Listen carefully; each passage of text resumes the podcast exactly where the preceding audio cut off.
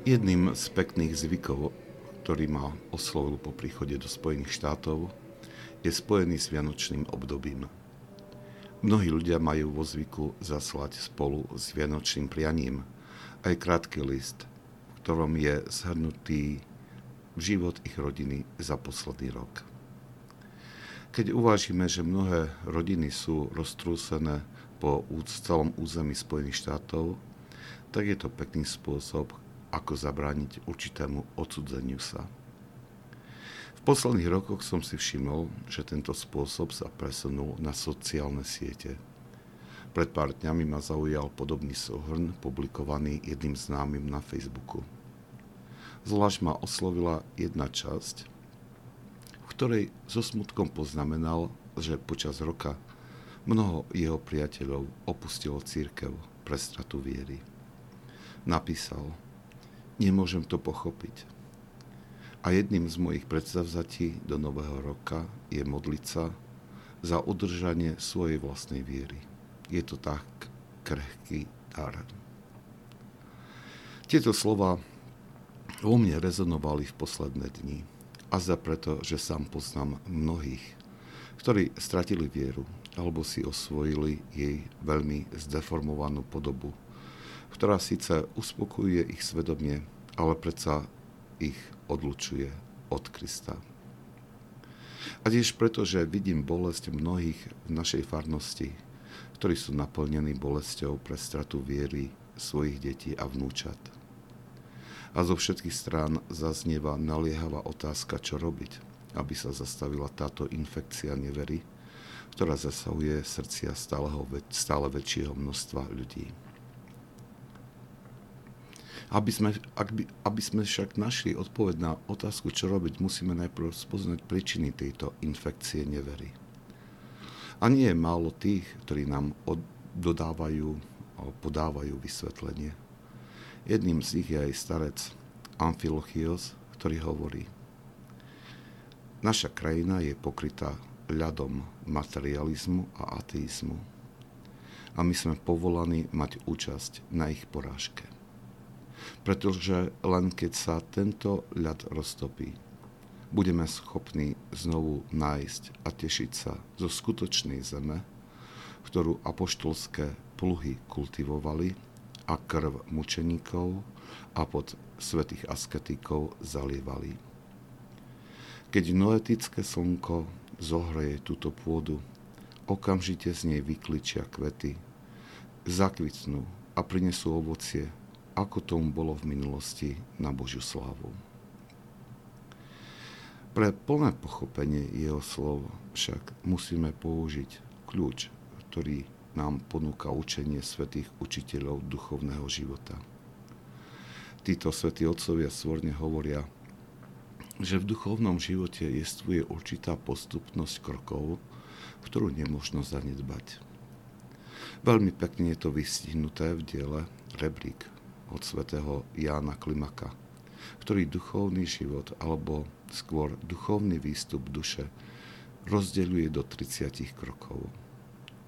Čitateľom však musí otriasť záver prvého kroku, v ktorom svätý Klimak hovorí, že bez jeho osvojenia človek nie je schopný urobiť žiaden ďalší pokrok v týchto ostatných krokoch duchovného života.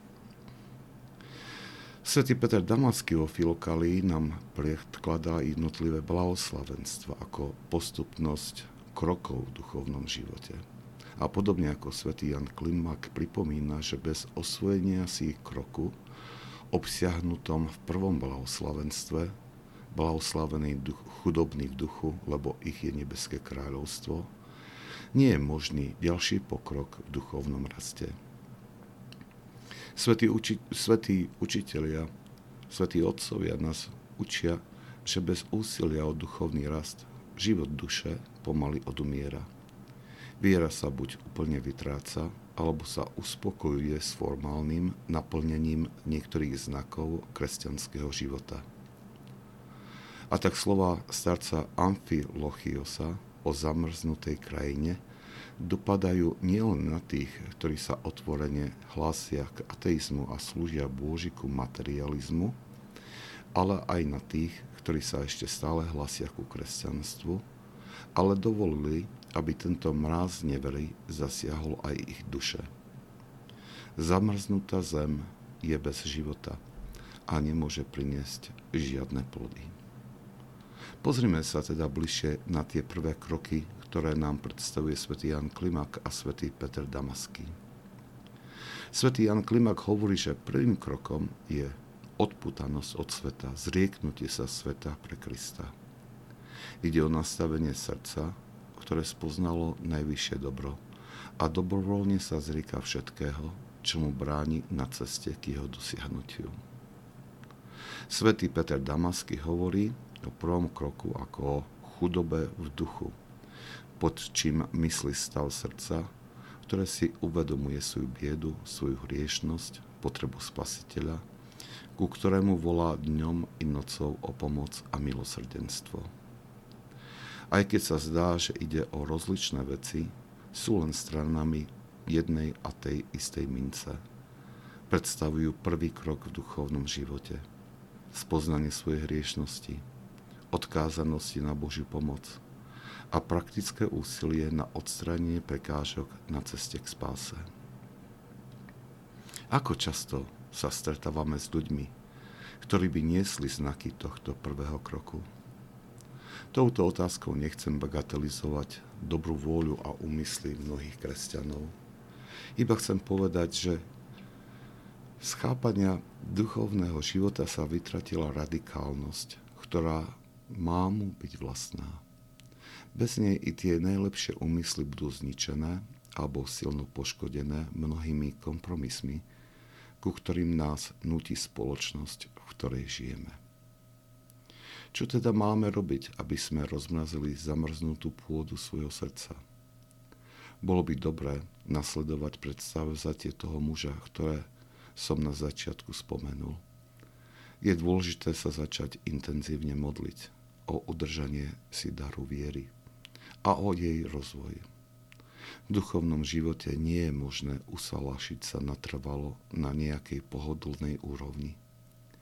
Je v ňom neustály pohyb, buď ide o výstup k Bohu, alebo o opačný pohyb, keď naše nasadenie v duchovnej námahe pohasne. Modlitba je nevyhnutná, ak chceme prebudiť túžbu po osvojení si opísaného prvého kroku v duchovnom živote. A táto túžba nás privedie postupne k spoznaniu i k osvojeniu si ďalších krokov na ceste duchovného výstupu.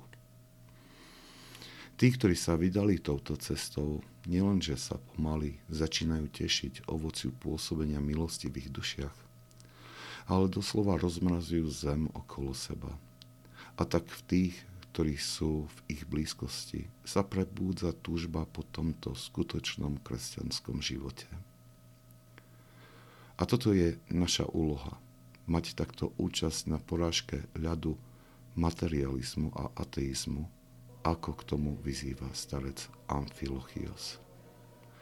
A toto je moje prianie i predsavzatie pre seba a aj pre vás všetkých do tohto nového roka.